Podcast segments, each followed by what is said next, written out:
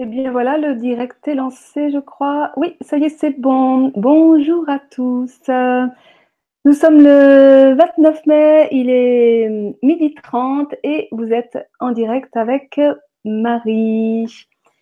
Et aujourd'hui, euh, eh bien, je suis dans le Vaucluse, rentrée de Palerme, où il fait euh, un peu frisquette. Hein. Il y avait de l'orage hier quand je suis arrivée. Apparemment, il y en a encore qui revient cet après-midi. Euh, la pluie me suit, c'est terrible depuis 15 jours là. Alors aujourd'hui, j'ai le plaisir de recevoir pour la deuxième fois euh, Dominique Guyot. Bonjour Dominique. Bonjour Marie et bonjour à tous. Moi je suis en Provence, il fait un soleil. Je vous dis que ça, extraordinaire. Génial. Bah, le soleil de toute façon, moi il est dans mon cœur tout le temps. Je partage je partage. Et c'est bien pratique quand il pleut, hein, d'avoir son soleil dedans.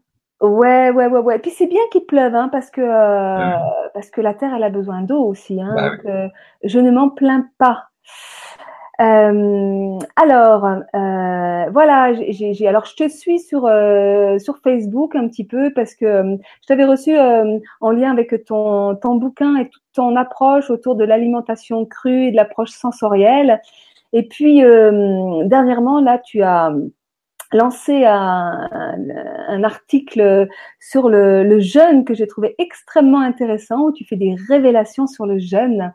Et, euh, donc, euh, voilà, j'avais envie vraiment que tu puisses partager ton, approche. Que je trouve extrêmement intéressante.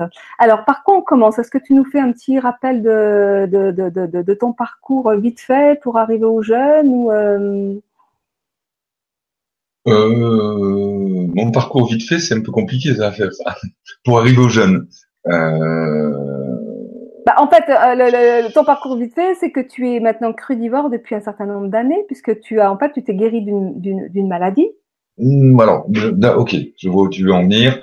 Euh, effectivement, je mange cru et sensoriel depuis une trentaine d'années. Et je ne me suis pas guéri d'une sclérose en plaques, parce qu'on ne guérit pas de cette pathologie. Dans le profil normal de cette pathologie, il y a des rémissions spontanées. C'est-à-dire qu'à un moment, euh, on a la sclérose en plaques depuis 10 ans, 20 ans, puis à un moment, ça s'arrête.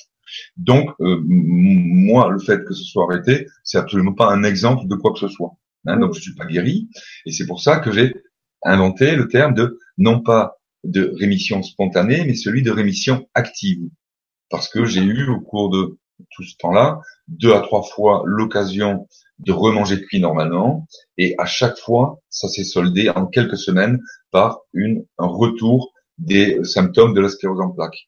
Euh, j'ai été amené à faire ça à chaque fois que j'ai eu un livre à publier dans lequel je, je, savais que je pouvais embarquer des gens dans une histoire et je voulais vraiment être sûr. Donc, avant de publier mon premier bouquin, quand je serai avec la mer, effectivement, j'ai remangé cuit, je me suis retrouvé à l'hosto en trois semaines.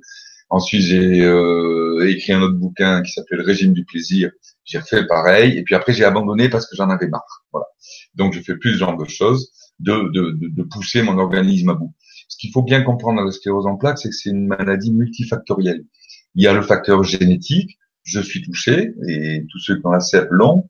Il y a le facteur euh, environnemental, mode de vie, du stress. Ça, j'ai tenté. Quand je suis parti en bateau, avant, je dirigeais des voileries, j'étais vraiment euh, à fond euh, dans les affaires, et le stress, il y était. Mais quand je suis en parti en, parti en bateau, le stress a disparu, mais j'ai continué à faire des crises. je mangeais pourtant bio, hein, bien mieux que quand je dirigeais la voilerie. Euh, mais ça a continué. Et c'est au moment où j'ai commencé à manger cru que là, les choses ont changé. Avec une particularité, vraiment euh, euh, quelque chose d'exceptionnel, parce que j'étais j'étais dans un contexte particulier. Je naviguais sur mon bateau, je naviguais en solo, donc j'étais, je naviguais tout le temps. Donc quand j'étais sur le pont à la barre, ben, je pouvais pas manger, et toutes les deux heures, je euh, j'arrêtais mon bateau, je mettais la barre automatique et puis je j'allais manger quelque chose, mais j'avais pas le temps de faire des repas. Donc mes premières armes de cru, je les ai faites imposer euh, en mono-aliment. Et sans le savoir à l'époque, j'ai euh, mis à jour le mode alimentaire du cueilleur originel. c'est-à-dire l'organisme qui mange un seul aliment par prise alimentaire et qui mange cinq ou six fois par jour. J'ai mis, euh, j'ai remonté la pente à une vitesse extraordinaire. En trois jours, j'ai commencé à oublier les cachets que je prenais pour les maux de tête. Au bout de quatre jours, cinq jours, j'ai plus eu besoin de prendre une canne pour aller marcher à terre. Euh, sur le bateau, c'est pas un problème parce que j'avais des points d'attache partout, des points de, on peut s'accrocher partout. Et puis, j'ai vu ma vue revenir de jour en jour euh, pendant cette fameuse semaine où j'ai, par hasard, où j'ai adopté le régime alimentaire, le mode, le comportement alimentaire du cueilleur. Et ça a hmm. été stupéfiant. En une semaine, je le raconte dans mon bouquin, je le raconte chaque fois que je peux. Ça a été pour moi stupéfiant. Et ce que je trouve extraordinaire a posteriori, c'est que j'ai mis plusieurs années avant de comprendre. Parce que quand je suis revenu de cette expérience crudivore avec uniquement le livre de, de Burgère à l'époque, hein, Manger vrai, mm. euh, moi j'ai fait ce que j'ai pu dans mon mode de vie, hein, qui était tout à fait en dehors du monde. Hein. Je voulais être en orbite hein, du monde. Hein. Je, je n'avais pas d'amis, je, je, fréquentais les côtes les plus sauvages, j'avais pas de resto, pas d'anniversaire, pas de pas d'apéritif, rien de tout ça. Donc j'ai pu manger cru en toute en, totalité et, dans une détente totale, sans avoir de d'attirance, de, de, de, frustration, etc.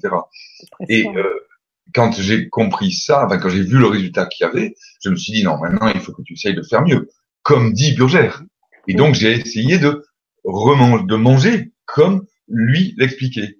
Et j'ai constaté que c'était moins bien, c'était évident.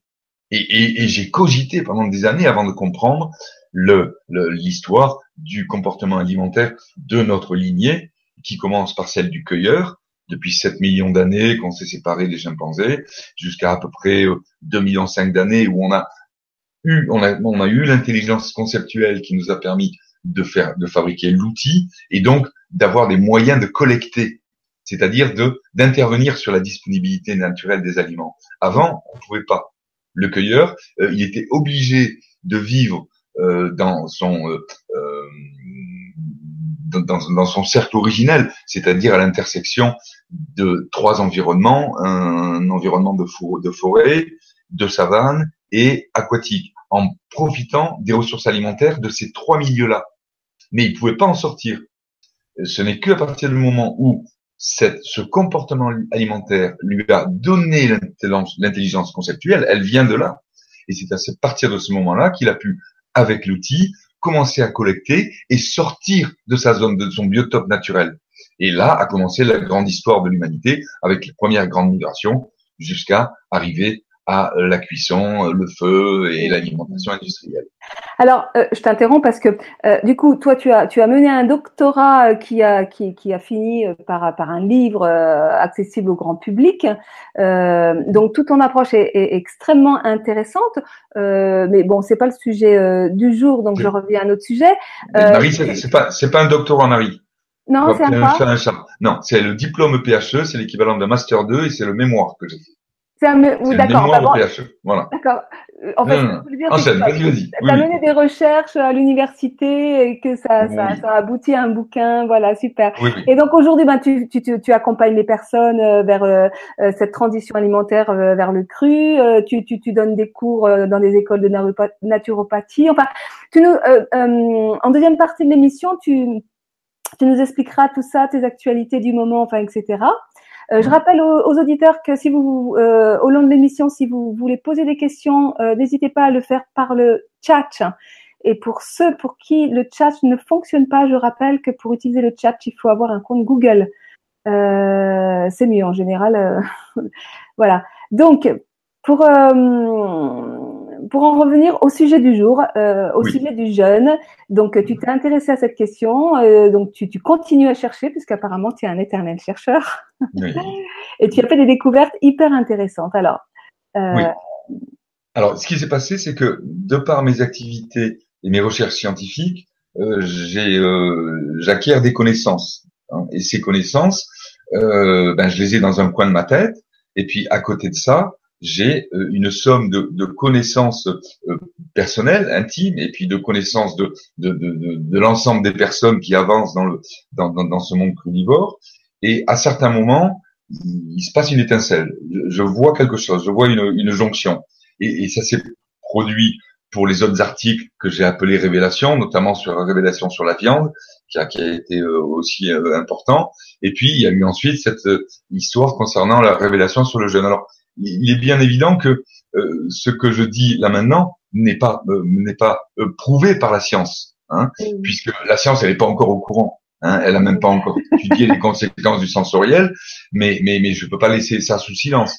Et quand j'ai compris qu'il y avait quelque chose entre cette histoire de télomère et de vieillissement euh, des cellules euh, mis euh, confronté à, à, à, la, puissance du système sensoriel qui ne fonctionne que dans des conditions très particulières euh, sur lesquelles je reviendrai certainement.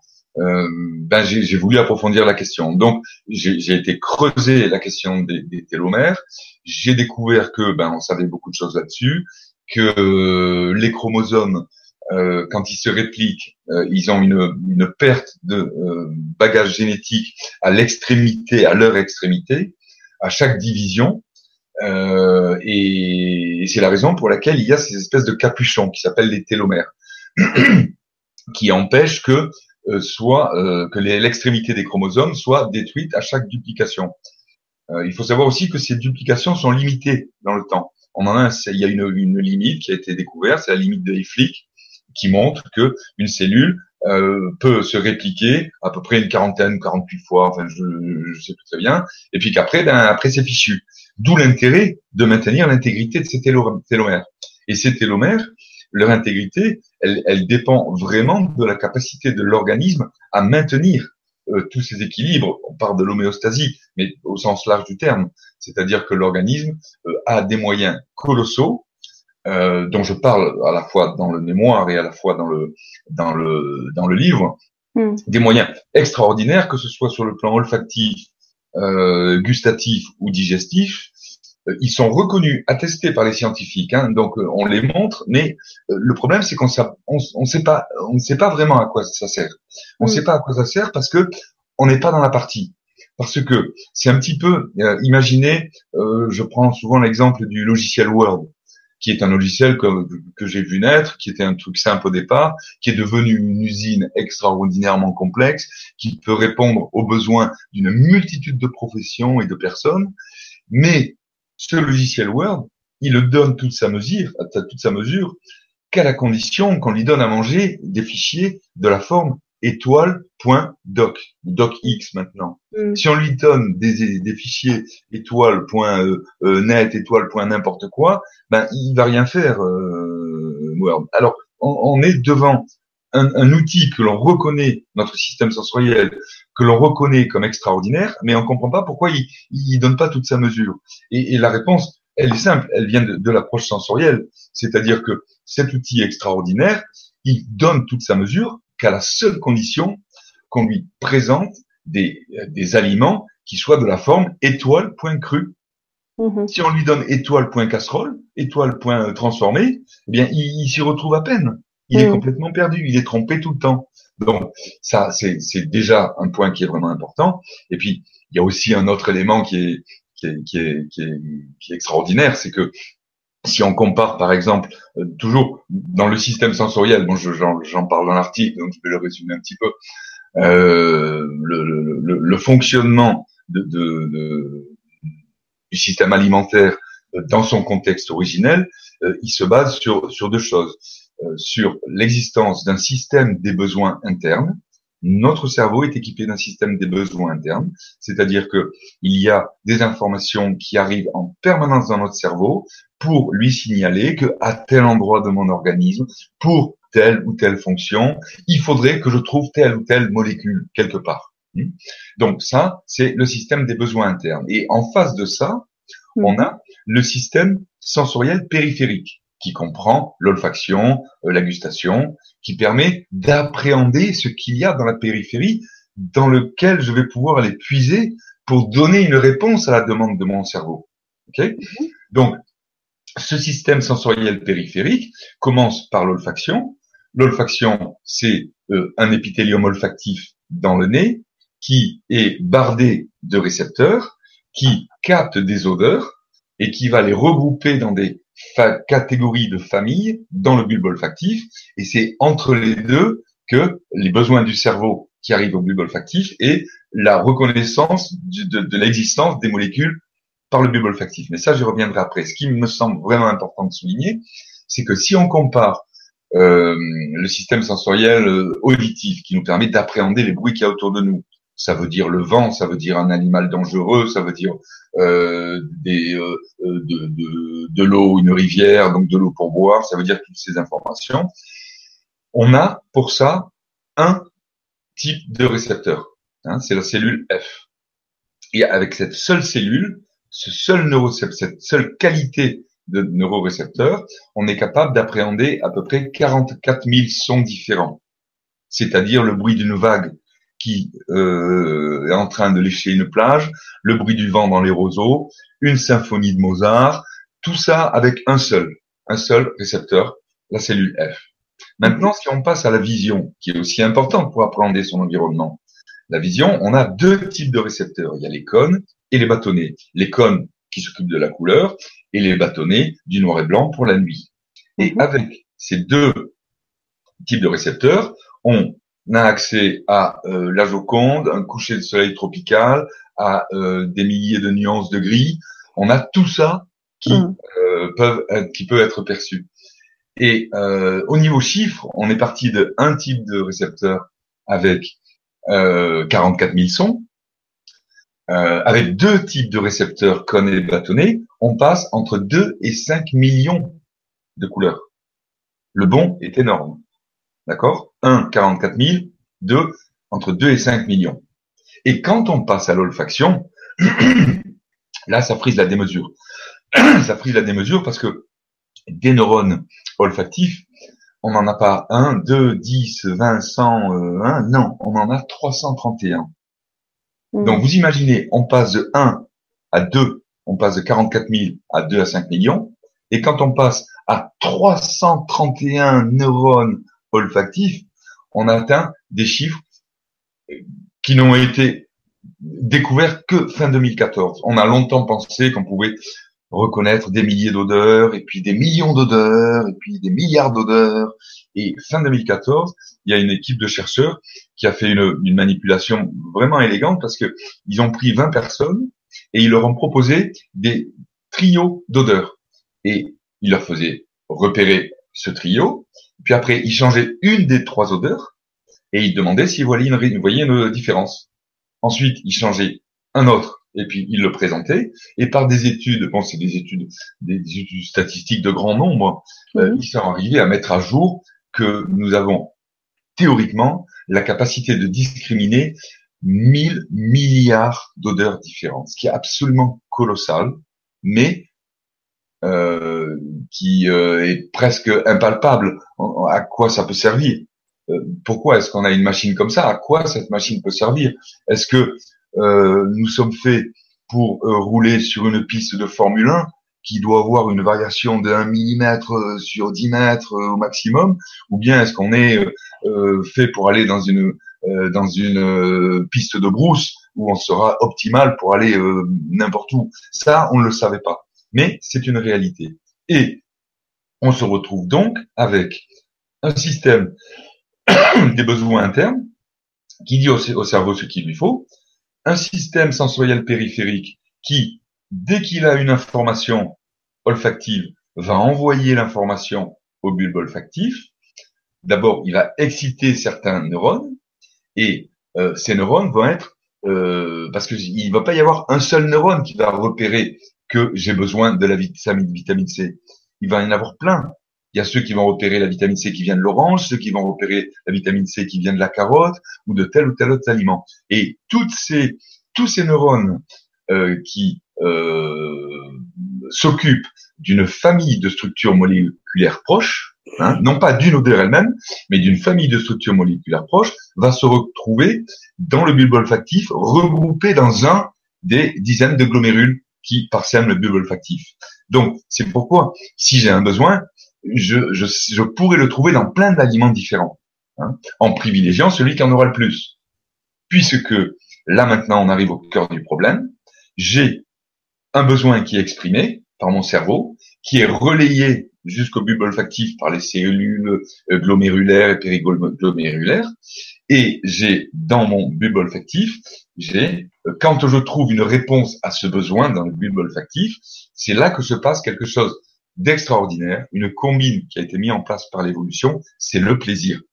Mm-hmm. Et le plaisir, il a une fonction. À partir du moment où je rencontre les aliments ou l'aliment qui correspond à un besoin qui est clairement exprimé par mon cerveau, le cerveau va envoyer un coefficient devant la perception de l'odeur. Et ça, c'est complètement prouvé scientifiquement. Hein. C'est-à-dire que une odeur n'a pas de valeur absolue. Elle a la valeur absolue relative à ses besoins. Et quelque chose dont vous avez besoin, il y aura un coefficient multiplicateur de qui se traduira en termes de plaisir. Le plaisir a une fonction biologique. Le plaisir, il a un sens. C'est-à-dire que quand je vais au plaisir, dans ce contexte-là, je vais vers une vérité. Et de même, puisque le, euh, la, survie d'un individu passe, passe par celle de l'espèce, c'est-à-dire qu'il faut bien que les mécanismes mis en place par l'évolution permettent à l'individu de survivre, mais aussi à son espèce. Hein Sinon, ça sert à rien. L'individu ne survit pas sans espèce. Dis-moi juste une, petite euh, précision, parce que euh, si une personne ressent un, énorme plaisir à la vue d'un énorme choix à la crème. J'ai presque, j'ai presque terminé. Tu me coupes juste au moment où j'arrive. Donc, euh, donc je disais qu'il y a ce coefficient multiplicateur devant l'aliment natif, toujours natif, hein, l'aliment natif qui a subi aucune transformation. Et je te parlais de l'individu et de l'espèce le plaisir, l'évolution n'a pas inventé un plaisir pour euh, la survie de l'individu sur un plan alimentaire et un autre plaisir pour la reproduction, pour la survie de l'espèce, parce que c'est bien de ça qu'on parle. La survie de l'individu et la survie de l'espèce. Le plaisir alimentaire et le plaisir euh, affectif, amoureux, reproductionnel, c'est la même chose. Et dans les deux cas, le plaisir fondamental a un sens. Il a un sens en face de lui. Si pour que ça marche, il faut qu'il y ait les bonnes données. Alors qu'est-ce qui se passe à partir du moment où, au lieu de mettre des aliments natifs, de soumettre des aliments natifs à mon système sensoriel, je vais mettre des aliments transformés par un cuisinier dont l'objectif est d'être aimé par tout le monde, quels que soient leurs besoins. Le plaisir sera au rendez-vous et c'est pour ça qu'il aura des étoiles, le chef, hein, parce que il donnera un plaisir à tout le monde. Sauf que ce plaisir, il est totalement déconnecté de ses besoins il n'a pas d'arrêt sensoriel, puisque c'est, il est fabriqué, il est fait pour tromper les sens.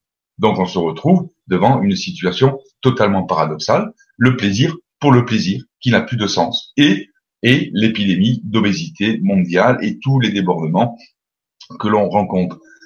Si on veut aller plus loin dans l'analogie entre l'individu et l'espèce, euh, on peut comprendre quelque chose de, de peut-être un petit peu violent pour certains, c'est que la cuisine est à l'alimentation, ce que la pornographie est à l'amour. Il y a, d'accord? Ouais, Ok. Le plaisir. Tu vas loin alors. oui, oui. Non, c'est pas que je vais loin. Ça fait longtemps que je suis allé loin. C'est que maintenant j'ose le dire. c'est bien, bravo, super. Donc là, cette analogie permet de comprendre beaucoup de choses on comprend que c'est le même plaisir, on voit la pornographie qui loupe son but, il y a du plaisir, mais mais il n'y a pas la tendresse, il n'y a pas l'amour, il n'y a pas tout ce qui va avec. Et dans l'alimentation, euh, pareil, on a, euh, on accède au plaisir, mais on est hors fonction, on est dans le plaisir pour le plaisir. Mm. Hein, je pourrais même aller déborder un petit peu sur en parlant de l'art pour l'art, mais ça c'est un autre débat, mm. ça je le garde pour ailleurs. Alors bon, je, je, reviens quand même à notre sujet là. Euh, le jeûne. Oui, oui. Revenons-y. Parce qu'en fait, dans ton article, ce que je trouvais super intéressant, c'est que tu, tu dis, OK, le jeune, euh, il, il, a, il a quand même des, des, vertus super intéressantes, mais seulement dans, dans, dans, dans, dans certains cas, en fait. Et que non, je, bah, je, vais, plus loin. Je vais plus loin. Il a vraiment un effet bénéfique, hein, oui. dans tous les cas. Hein. Maintenant, si euh, il s'agit d'un organisme qui est euh, qui se nourrit de façon transformée, qui est vraiment en difficulté physiologique, hein, euh, l'organisme n'a pas l'habitude, on, souffre de manger cuit, tout notre organisme souffre. Donc forcément, euh, dès qu'on arrête de manger, Et, et là, j'ouvre une petite parenthèse parce que quand on veut donner une définition du jeûne, on dit en toute simplicité, ben, il s'agit d'arrêter de manger pendant une certaine période. Mmh. Mais c'est totalement incomplet comme définition. Pourquoi? Bien, tout simplement parce que pour l'ensemble de l'humanité, manger égale manger cuit. Mmh. Donc, terminons la phrase. Jeûner, pour tout le monde, ça veut dire arrêter de manger cuit. D'accord? Mmh. Et rien que ça, c'est un soulagement pour l'organisme phénoménal. Hein Ensuite, il y a, on peut aller plus loin. Au lieu d'arrêter de manger ce qui est mauvais, on peut aussi non pas rajouter, rajouter à nouveau ce qui est mauvais, mais rajouter enfin ce qui est bon. Hein Donc on arrête le mauvais, ça nous fait un pic de bonheur mhm. physiologique et réel, et en plus on donne ce qu'il faut en respectant l'approche sensorielle, c'est-à-dire que là on est dans le plaisir qui a une fonction, on est on est dans le vrai, on donne à l'organisme, et, et quand on met les deux, c'est vraiment une bombe sur l'organisme. C'est pour ça que moi j'ai explosé quand j'ai compris, euh, enfin pas que j'ai compris, mais quand je me suis mis à pratiquer l'alimentation du cueilleur avec ma sclérose en plaques, perdue au Venezuela, à, faire mes cartes toutes les deux heures, et, j'ai pris dans la tête un truc absolument extraordinaire. Et c'est pas pour rien que s'il m'a fallu plusieurs années avant de, théoriser, de comprendre tout ça. Et donc, quelqu'un qui jeûne, déjà, c'est quelqu'un qui arrête de manger cuit, transformé. Mmh. Donc, qui arrête de faire du mal à son organisme. Euh, ça, c'est le premier point. Maintenant, euh, si on parle de quelqu'un qui mange cru, c'est pas la même chose que si on parle de quelqu'un qui mange cuit. Hein. Mhm.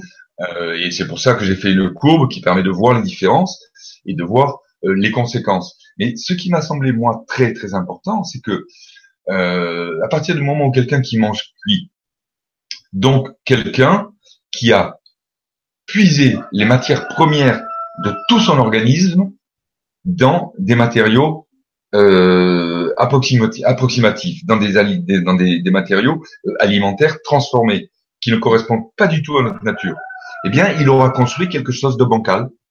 Et toutes les fonctions, eh ben, elles sont un petit peu bancales. Mais comment le savoir dans la mesure où le monde entier est comme ça? Dans la mesure où toutes les études scientifiques sont faites à partir d'organismes euh, qui mangent cuits, qui mangent euh, de façon paradoxale. On arrive à une un référentiel qui est totalement erroné, qui est, qui est faux. Hein mais c'est considéré comme la référence scientifiquement. C'est pour ça que dans le mémoire, vous trouverez euh, plusieurs chapitres qui décrivent pourquoi il faut revoir mais des choses, énormes, une quantité de choses phénoménales. Et quand un organisme qui mange cuit, jeune, il profite d'abord la première phase de démarrage est un petit peu difficile, hein, le temps que l'organisme euh, consomme euh, les glucides qu'il y a dans le liquide circulant et puis qui passe en phase cétonique, c'est-à-dire qui va chercher ce qui est en réserve par le foie, dans les graisses, etc. Il y a une période un petit peu difficile et beaucoup plus difficile pour ceux qui mangent cuit que pour ceux qui mangent cru, parce que ceux qui mangent cru ont beaucoup plus gros ménage à faire. Et en deuxième intention, euh, quand la personne elle sort de jeûne, c'est-à-dire qu'elle a vraiment fait du nettoyage, elle a pu éliminer parce qu'elle retrouve l'organisme retrouve des forces, donc il en profite pour faire un grand ménage. Il élimine des tas de, de, cellules qui étaient limite, limite mal construites, qui, qui galéraient, et il fait un vrai ménage. Et il va ensuite se reconstruire. Mais ça veut dire qu'il va y avoir un, un, taux de réplication cellulaire très très important. Et on a vu par la limite de Flick que, euh, dont j'ai parlé tout à l'heure, que euh, ça entame la durée de vie des cellules, particulièrement si l'organisme ne fonctionne pas en ordre. C'est-à-dire que si, après un jeûne, si en sortie de jeûne, on va manger à nouveau une alimentation paradoxale, eh bien, on fait tout faux, hein, puisque on va pas avoir toutes nos capacités pour régénérer les télomères, et puis non, en plus de ça, on va continuer à mettre des poubelles dans notre organisme et à ne pas arriver à les vider tous les jours. Hein. Et donc, euh, les conséquences, elles sont claires et, tous les témoignages le montrent. Euh, quels sont les, risques qu'il y a euh, à jeûner? Euh, On les connaît. ce sont des gens qui, en sont morts parce qu'en sortie de jeûne, ils se sont fait des gueuletons de, de culinaire. Hein, mais il n'y a jamais eu de cru qui ont eu des problèmes de, de jeûne. Et puis il y a autre chose, il y a tous les témoignages, tous les gens qui mangent cru et qui disent bah non, depuis que je mange cru, j'ai plus vraiment envie ou besoin, ou alors beaucoup plus rarement de faire de, de jeûner. Euh, ça, c'est une réalité, quoi. Donc, en fait, euh, euh, pour, pour résumer ce que tu dis, c'est que lorsqu'on fait des, des jeûnes euh, juste dans une perspective de nettoyer son organisme, mais qu'on ne change rien à sa vie, rien à son alimentation et qu'on repart dans le même train-train, euh, non seulement ça sert à rien, mais à la limite même c'est néfaste pour le corps qui va euh, accentuer le, le, le, Non Marie, non Marie, non, non, non, non, non c'est presque ça, c'est parce que je dis pas que ça sert à rien, ça sert puisque ça nettoie l'organisme, oui. d'accord? Donc ça fait vraiment du bien. Donc si on mange transformé, de faire des petits jeûnes régulièrement, ça permet de vivre beaucoup mieux. Donc il faut pas le négliger ça. Hein. Les gens qui mangent cuit, ils se font un petit jeûne de temps en temps, plus ou moins long. Euh, il y a 36 000 façons de jeûner. On peut faire des jeûnes euh, d'une journée, euh, on peut manger une seule fois par jour, donc avoir un jeûne nocturne étendu. Il y a plein de façons de jeûner. Ça fait du bien à tous les gens qui mangent cuit. Mais ils entament leur capital qui, au final, sera potentiellement plus réduit que si ils avaient une alimentation euh, normale pour, pour notre organisme.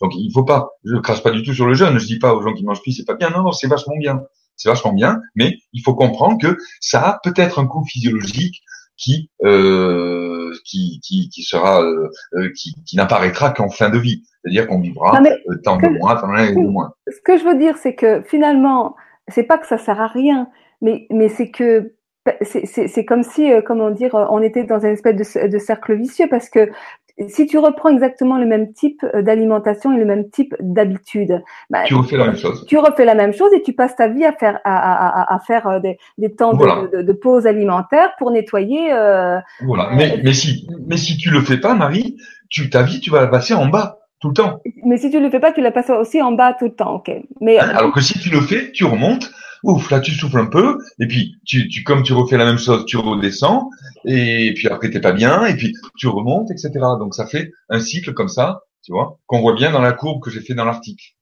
Donc, euh, hein mais, mais, ce que ce que tu ce que tu toi ce que tu dis, c'est que ça quand même euh, euh, c'est que ça génère quand même un vieillissement. Euh, voilà. Il y, a, il y, a, potentiellement il y a un coût physiologique qui, qui peut se reporter en fin de vie.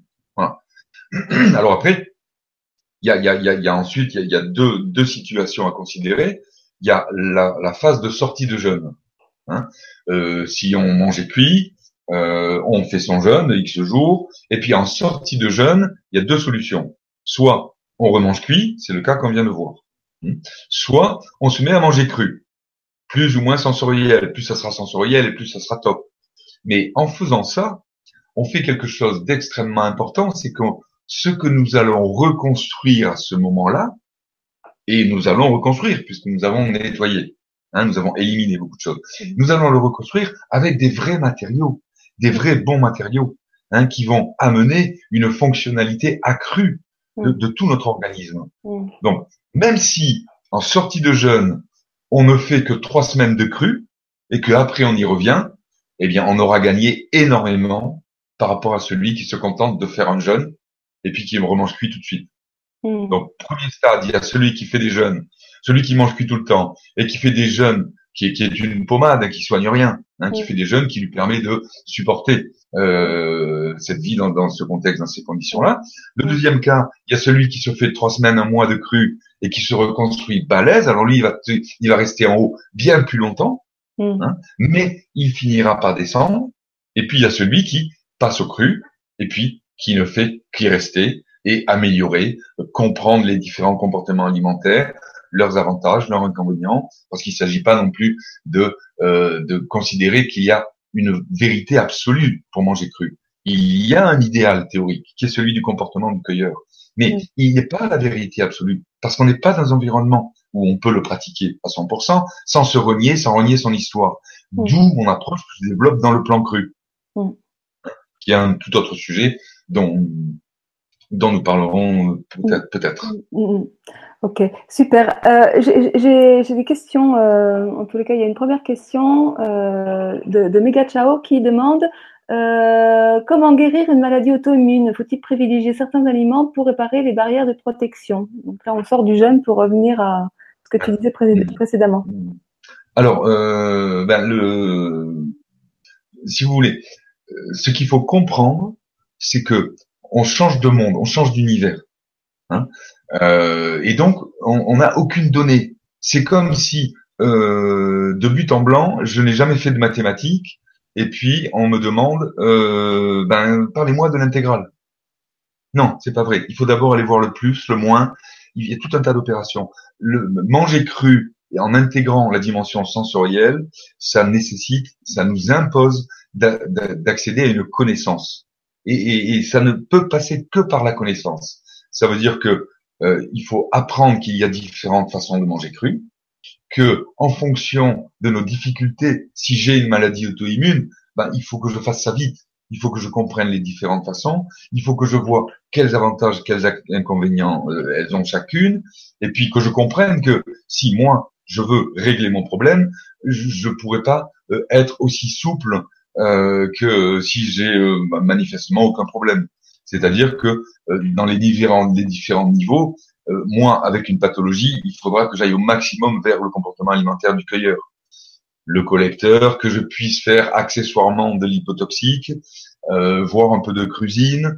Euh, de toute façon, euh, le premier niveau qui consiste à arrêter les céréales à gluten et les produits laitiers. Mais vous voyez ces quatre paliers là, céréales à gluten, produits laitiers, puis hypotoxique de Sénialé, puis les jus de Thierry Casasnovas, et puis ensuite la crusine de Marie-Sophie L, et puis ensuite le comportement alimentaire du collecteur, et puis ensuite le cueilleur.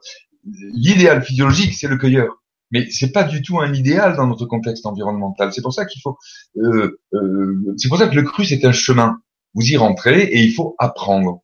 Il faut apprendre parce que on est dans un contexte hors norme par rapport à notre nature.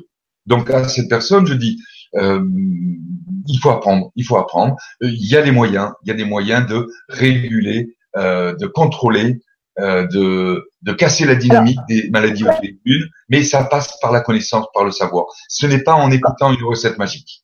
Voilà. Oui, mais quand tu, quand tu dis ça, ça veut dire qu'il faut aller dans l'expérience et apprendre par l'expérience aussi? Il faut d'abord apprendre intellectuellement, c'est-à-dire il faut aller... Euh, bon, moi j'ai tout mis sur mon site, tout ce qu'il faut à tous les niveaux, y compris dans le plan cru.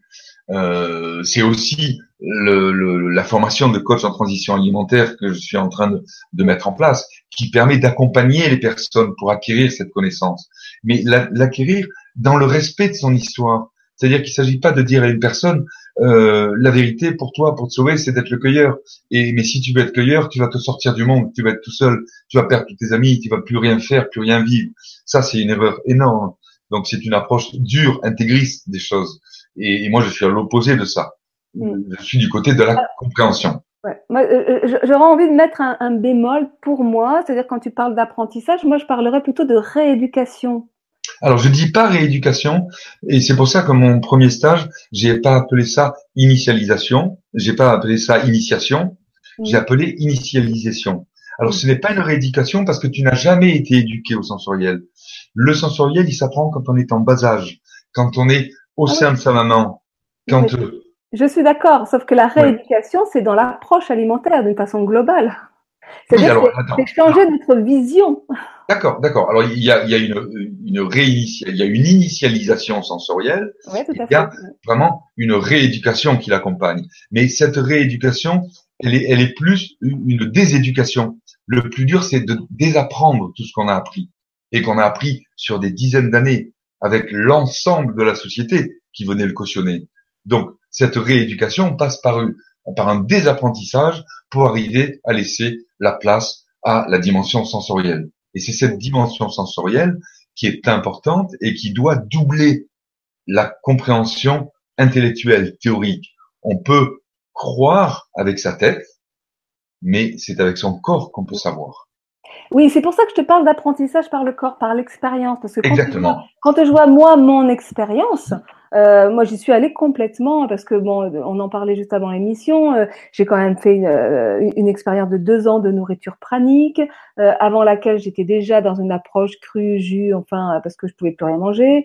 là, j'ai repris la nourriture depuis quelques mois euh, mais je vais euh, de façon sensorielle, instinctive, vers plutôt les, les fruits. Euh, et, et, et, et, moi, je suis vraiment dans l'expérience. Alors, c'est vrai quand je rencontre des gens comme toi qui euh, ont fait un chemin de compréhension intellectuelle et qui viennent mettre des mots sur ce que moi je vis, sur ce que moi je ressens, je trouve ça très intéressant. Mais mm. je n'ai pas été dans la démarche, je vais comprendre et je fais après. Mm. J'ai fait et après je, je, je, je, comprends ou on me conforte, on me confirme. Euh, Marie, je te signale que j'ai fait la même chose. Que moi, le cru, le, le, le cueilleur, j'avais rien compris. J'ai eu un coup de bol extraordinaire dans ma vie avec cette, cette, cet accident de vie qui a fait que je me suis retrouvé dans un contexte absolument extraordinaire. Mais même chose. Mais ce qui me semble euh, aussi important à souligner, c'est que avec tout le parcours que, que j'ai eu, euh, j'ai pu euh, arriver à une vraie synthèse de, de, de ces questions-là.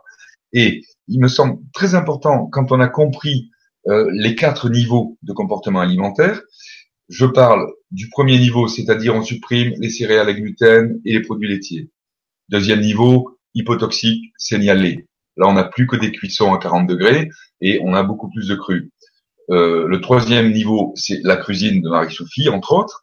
Et euh, le quatrième niveau, c'est le sensoriel avec le collecteur et le culinaire. Quand on a compris qu'il y avait euh, une échelle, que ces modes alimentaires, ils, se classent sur une échelle, sur une échelle de mieux et de moins bien.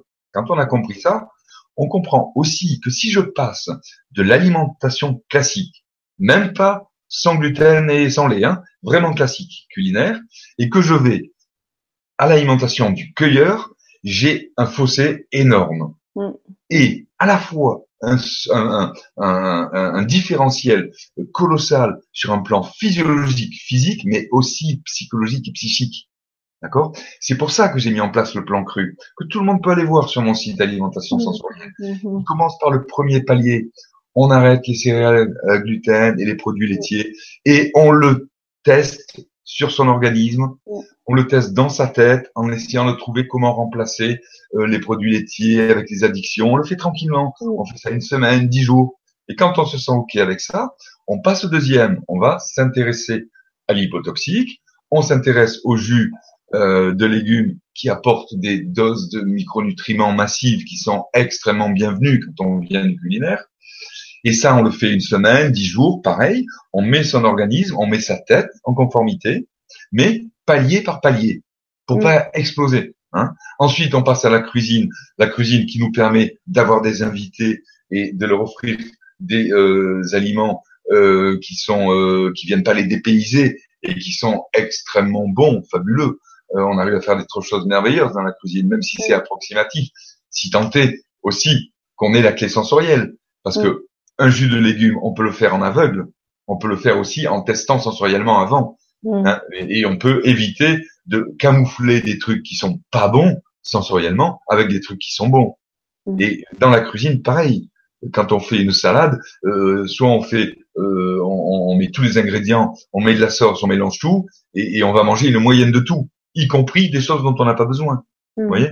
Mmh. Tu vois Et donc, au fur et à mesure euh, de cette progression, euh, on, on, passe des caps et notre organisme, il franchit un palier mmh. hein, avec les céréales gluten et les produits laitiers, un deuxième avec l'hypotoxique, un troisième avec la cuisine et quatrième avec le sensoriel et le cinquième avec le sensoriel petit qui est le cueilleur. Et ça, il faut le faire sur un certain temps. Donc il faut être accompagné. Et là, je me, je m'emploie maintenant à former des gens, des coachs en transition alimentaire qui pourront suivre des gens qui veulent passer au cru, mais sans se perdre dans des voies de garage, sans tout casser, sans foutre tout en l'air. Et ça, ça doit se faire non pas brutalement, mais sur un mois, deux mois, par exemple. Accompagne. Ouais. Donc, il y a, y, a, y, a, y a, Christelle qui pose une question très intéressante. Euh, et le régime groupe sanguin C'est faux. je, suis du groupe, je suis du groupe O et il m'est conseillé de manger surtout de la viande. Donc, je suis perdu. Ah, alors, euh, c'est marrant. Merci Christelle pour cette question. Ouais. Euh, alors, j'en ai parlé ça dans le précédent article sur la révélation sur la viande. Mm. C'est un tout autre sujet là. Hein. Euh, mais il s'avère que euh, donc, je suis obligé donc de résumer un petit peu l'article, hein, parce que j'ai écrit cet article sur la viande euh, euh, en réponse au, à un mouvement qui s'appelle le mouvement vegan, qui est un mouvement qui, est, qui prend de l'ampleur, qui est important, mm, mm. et qui, euh, exactement pour l'article sur les révélations sur la viande, qui à un moment m'a fait il qu'il y a une étincelle qui s'est passée, j'ai mis en face des choses et j'ai vu qu'il y avait quelque chose à voir. Et le problème, c'est que je suis tout à fait d'accord hein, avec le, la condition animale. C'est une horreur la façon dont les animaux sont traités. Maintenant, il s'avère que j'ai été amené à, à soumettre des individus qui avaient choisi de ne plus manger de viande avec leur tête pour des raisons de morale, pour des raisons morales, et qui ne mangeaient pas depuis plusieurs mois ou plusieurs années mhm. et qui ne s'en sentaient pas bien. Mhm. Et ces gens-là, je les ai soumis à une évaluation sensorielle classique que je fais dans le dans le dans mon stage d'initialisation sensorielle. Ça veut dire que un bandeau sur les yeux, on ne sait pas du tout ce qu'on va sentir et on observe ce qui se passe dans l'organisme. Et il s'est avéré que un certain nombre de personnes véganes ont réagi de façon extrêmement puissante avec un flot de salive dégoulinant qui venait signer vraiment un manque profond et vital, vraiment quelque chose d'énorme de, de, de, besoin de l'organisme. Et à partir du moment où cette personne-là, j'enlève le bandeau, qu'elle voit la viande, qu'elle fait le lien entre les deux, euh, elle peut pas faire autrement. Là, c'est plus une question, c'est une question de vie, de survie. C'est une question de, euh, oui, alors c'est du sacrifice. Oui, une personne sacrifie sa vie pour un mouvement. Mm. Mais euh, la question, c'est que pour être utile, il faut être vivant. Hein c'est pas pas ça. Quand on est quand on est KO, on peut plus défendre rien du tout. Hein Donc certaines personnes, alors, mais pas tout le monde. Hein il y a des gens qui se sortent très bien de viande et il y a des catégories de gens, même au sein d'une même famille. Dans ma famille, j'ai une fille qui mangeait très très peu de viande et elle était en un état formidable. Euh, et puis j'ai un fils qui mangeait beaucoup beaucoup plus de viande. Et ça, je, je pense. Alors du coup, j'ai fait le lien. C'est pas une preuve du tout, mais j'ai fait le lien avec les fameux groupes sanguins de Adamo, qui a reconnu certains groupes sanguins, euh, qui a reconnu une attirance, certains pour les viandes et certains sans viande.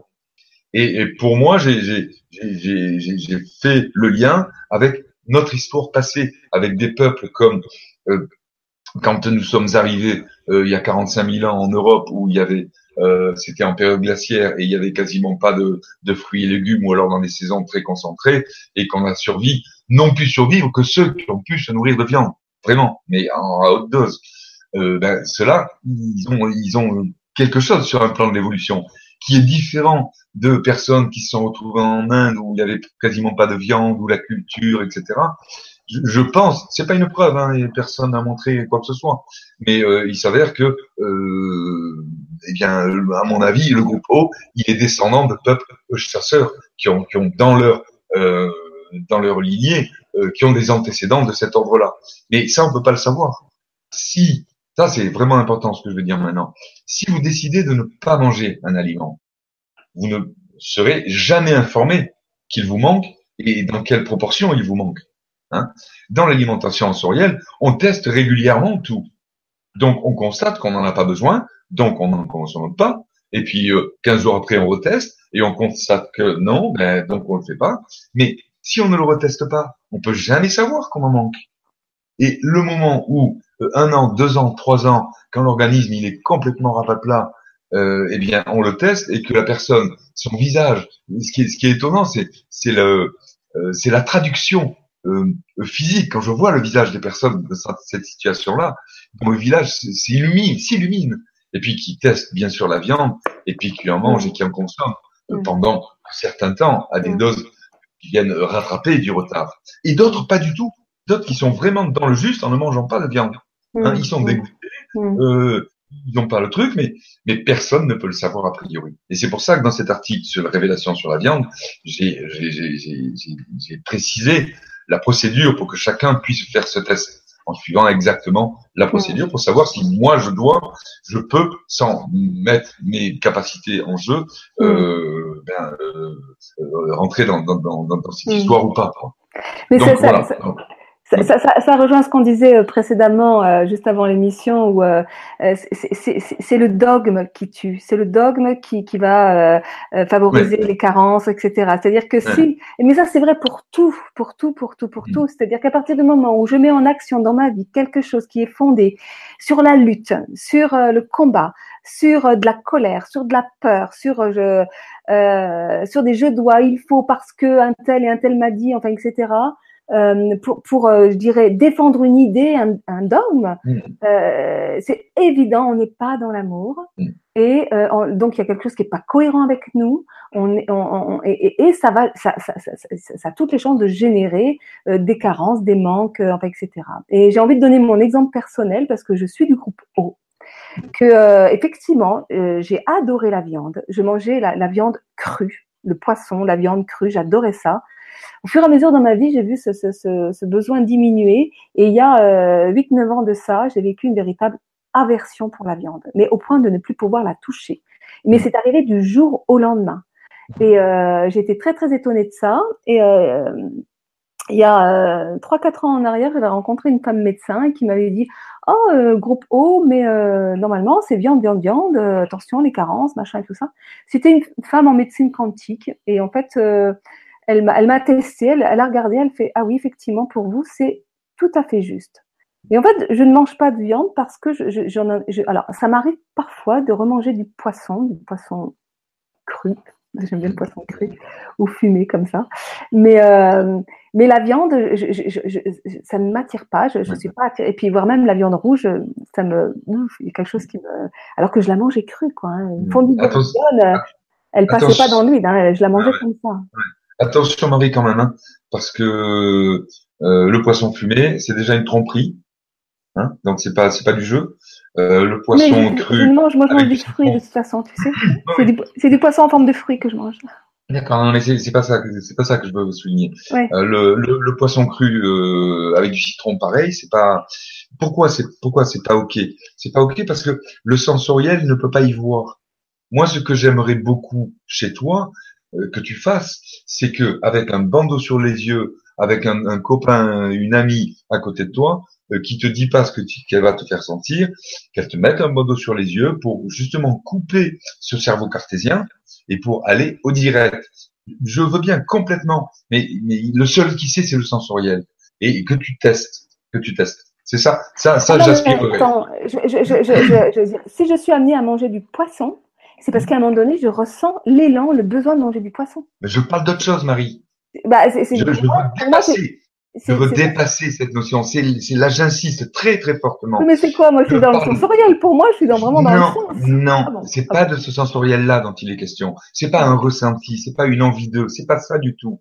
Le sensoriel, c'est une réaction chimique qui se passe, c'est physiologique, c'est, c'est quelque chose qui se passe au niveau de ton neurone olfactif, qui va capter une molécule, qui va l'envoyer au bulbe, qui va discuter avec le système des besoins internes. C'est pas du tout le sens donc que toi tu lui donnes. C'est tout à fait autre chose qui te dépasse, qui est au-delà de moi, de toi et de tout le monde. C'est le seul vrai médecin. Si tu as vu dans l'article sur Révélation sur le jeune, tu as vu euh, Joe la plume, il m'a fait deux dessins magnifiques avec à gauche euh, tu as euh, quelqu'un qui est en train de manger cru, et puis qui dans la tête, on voit par transparence, on voit qu'il a un chef d'orchestre. C'est de lui dont je te parle. Dans sa tête, par transparence, on voit le chef d'orchestre. Le dessin d'à côté, c'est quelqu'un qui sort de jeûne et qui mange cuit, et lui, il a trois médecins autour avec le stéthoscope, il est en train de prendre un million, euh, et lui, ben, il lui faut plein de médecins pour remplacer le chef d'orchestre. Tu vois, ce dont tu me parles, ce n'est pas ça le sensoriel. C'est ce dont tu me parles, c'est ce que toi, tu as euh, très intelligemment, avec les années et avec l'approche que tu as eue, qui est très très juste, qui a euh, qui t'a permis de te rapprocher le plus possible. Mais la vraie vérité, elle est vraiment dans l'abandon, l'abandon de ce cerveau cartésien et redonner la main au sensoriel, le vrai sensoriel. Ouais. Parce que je veux dire, mon, mon, seul propos, c'était de dire que j'avais vécu une aversion forte pour la viande et le poisson euh, à un moment donné de ma vie, que cette aversion, elle s'est un petit peu euh, amoindrie puisque mm. ça m'arrive euh, ponctuellement mm. d'avoir des envies de, de, de, de poisson, mm. ou potentiellement même de crustacés. Euh, c'est plutôt ça qui va m'attirer, je dirais. Euh, voilà, c'était juste ça, et que c'était par rapport à cette histoire de, de, de groupe sanguin. Et, que, et moi, ce que je veux te dire, c'est que c'est pas cette envie-là qui est la clé de la solution. Pour toi, oui, mais la clé de la solution, c'est se bander les yeux, ne pas écouter une envie d'eux que toi, tu contrôles bien, hein, parce que tu as fait le travail qu'il fallait. Mais il y a quelqu'un de plus grand et de plus fort que toi en toi. C'est avec un bandeau sur les yeux, pas dans l'optique que je vais le manger ou pas, pas du tout un état affirmatif, tu vois, mais un état interrogatif où tu laisses ton système sensoriel euh, dialoguer avec ton système des besoins internes. C'est juste ça que je voulais rajouter. D'accord. Alors, je, parce qu'il y, y a, des. Euh, alors. Donc, il y en a qui parlent de prana. Je viens Il y en a qui font des conversations entre eux, donc c'est vous ça me fout le bordel, ça me fout le bordel là. Euh, donc, en fait, Marie, le ressenti dont tu parles est encore au-dessus de l'approche sensorielle olfactive. Non, apparemment, il est en dessous. Alors, attends, non, là, je vais rectifier là. Je, je vais rectifier. Euh, mais mais c'est assez, c'est assez pointu, c'est assez, assez complexe. Euh, moi, je mange cru depuis 30 ans. C'est-à-dire que euh, en 30 ans, j'ai, euh, euh, je, je suis passé des milliers de fois dans des situations particulières où j'avais un besoin euh, identifié par mon cerveau un besoin interne qui est identifié et j'ai des milliers de fois apporté la réponse adéquate. D'accord? Donc j'ai un entraînement énorme. Pendant 30 ans, j'ai fait ça. Hmm. Donc moi, aujourd'hui, je peux quasiment savoir, sans passer par mon cerveau, en fonction de mon état, que là, je vais j'ai tout intérêt à me diriger vers telle famille ou telle famille. Après, je vérifie très souvent, tu vois. Euh, toi, c'est un petit peu différent. Ça, ça ressemble un petit peu à ça, mais c'est c'est pas par l'entraînement, c'est par le par le travail et la connaissance, tu vois. Toi, tu as essayé plein de trucs, donc euh, toi, tu as à gagner avec le sensoriel, tu as à y gagner. En fait, si tu veux, moi, mon expérience pranique, je suis quand même resté deux ans sans manger. Hein.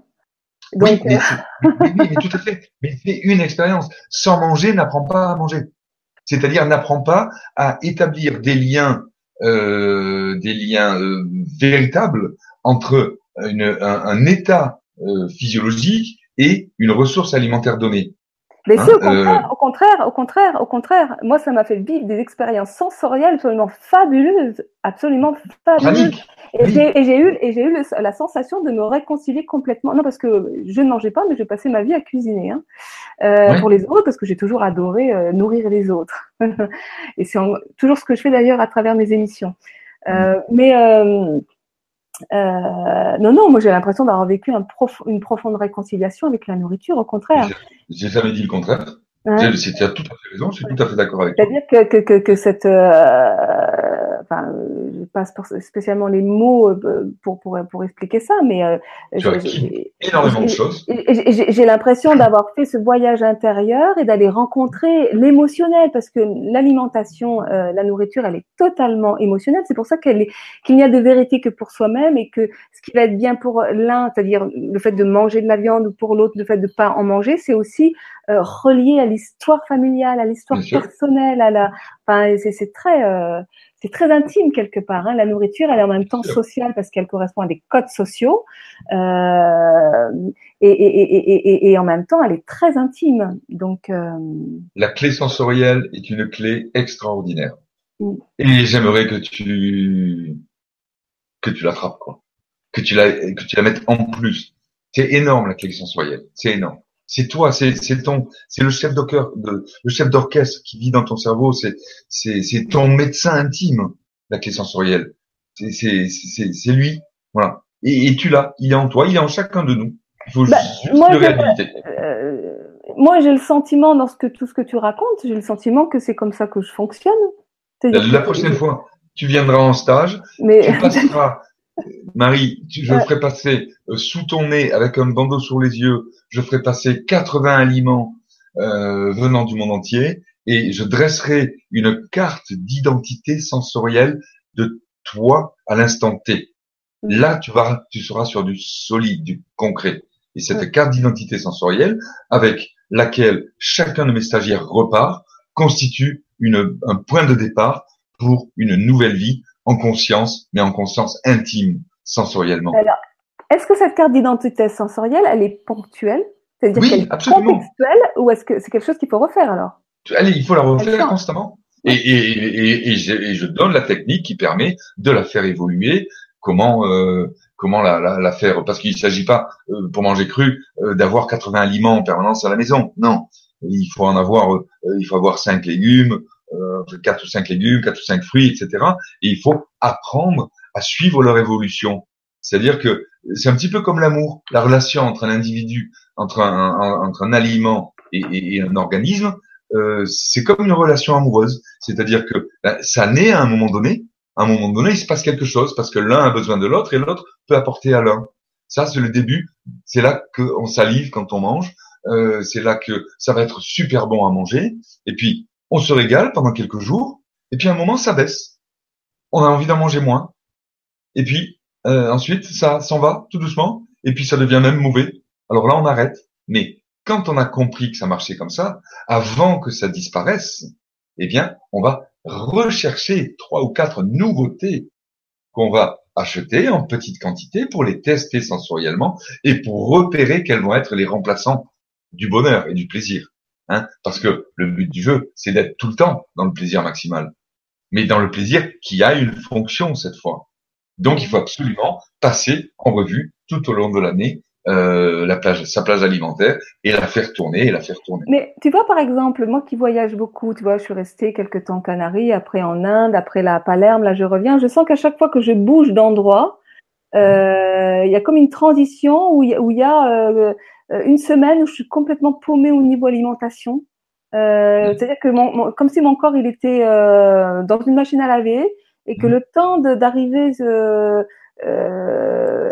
et que de, enfin je sais pas parce qu'en fait je sens que que que, que mon que, que, mon corps il, il, est appelé par euh, par les, les, les aliments du, du, du, terroir je veux dire hein, les, les choses qui sont euh, et euh, mais je sens qu'à chaque fois il y a une, une, phase de transition où tu vois là je viens je viens de retourner en France et là ça fait euh, deux jours que je suis là et je suis complètement je sais pas, je sais plus quoi manger en fait. Et elle dure elle dure combien de temps cette phase?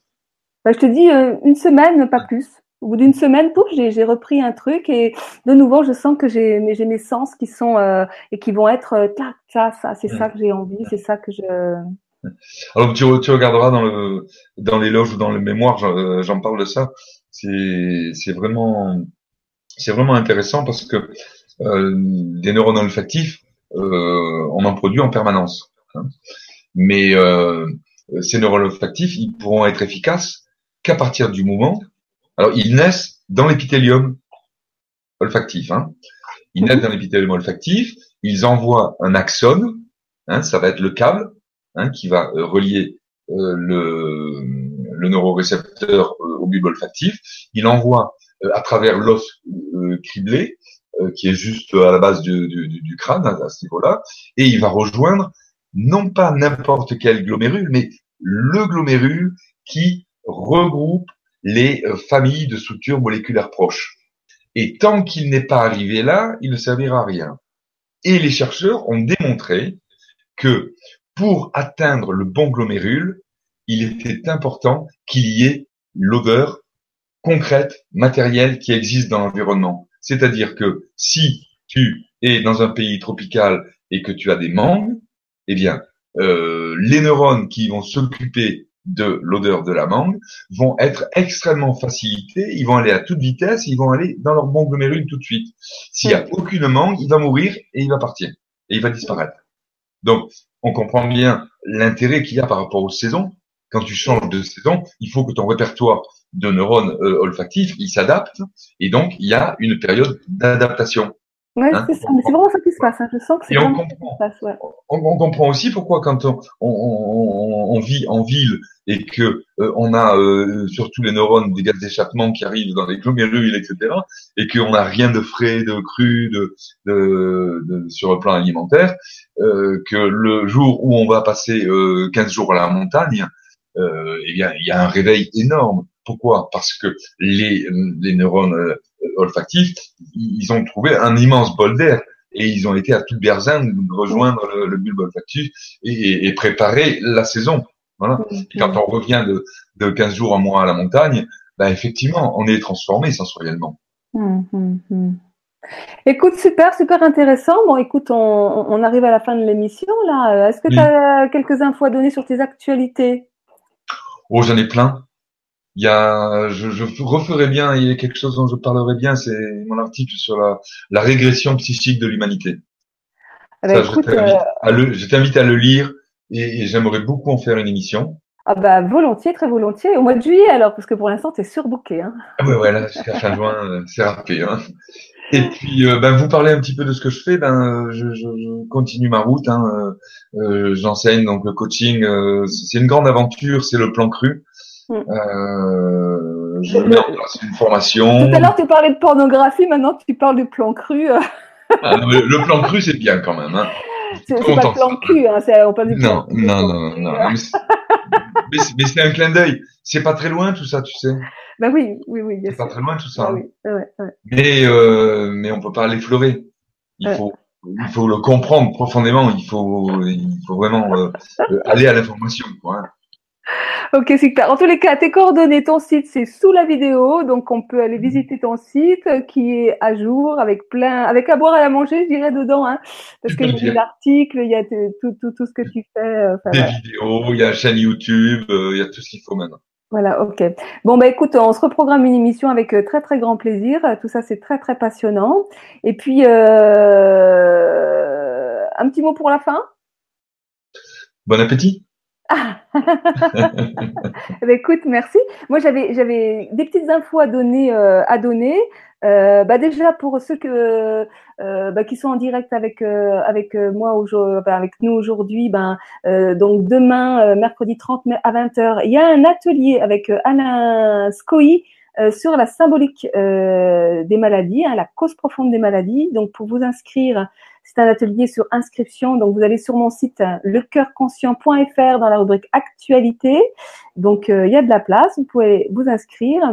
Et puis, euh, ce que j'avais aussi euh, envie de vous partager, c'est que depuis le début de l'année, eh bien, j'ai j'ai créé ma propre chaîne télé, hein, Web TV, vivre en amour avec la vie. Et, euh, ben, c'est super. Si, si, vous avez euh, envie de, de, de, de me suivre et, et, et d'avoir accès aussi à d'autres euh, vidéos que, que vous ne trouvez pas sur le grand changement, je vous invite vraiment à aller vous abonner à cette chaîne parce que, et je vais être sincère avec vous, je ne vais pas rester éternellement sur le grand changement. Donc, euh, le lien de ma web TV, elle est sous la vidéo également. Et puis, euh, vous avez aussi la possibilité de laisser vos coordonnées mail pour recevoir mes informations. Vous allez sur mon site et vous laissez vos mails euh, en bas de page en n'oubliant pas de mettre ce mail dans dans votre boîte, c'est-à-dire que pour pas que ça parte dans les spams, c'est bien de pouvoir l'enregistrer. bon, et voilà. Eh bien, je vous laisse. Moi aussi, je vais vous, les, je, vais vous dire euh, très bon appétit et euh, à très bientôt. Au revoir Dominique, à très bientôt. Au revoir à tous. Au revoir Marie, au revoir tout le monde.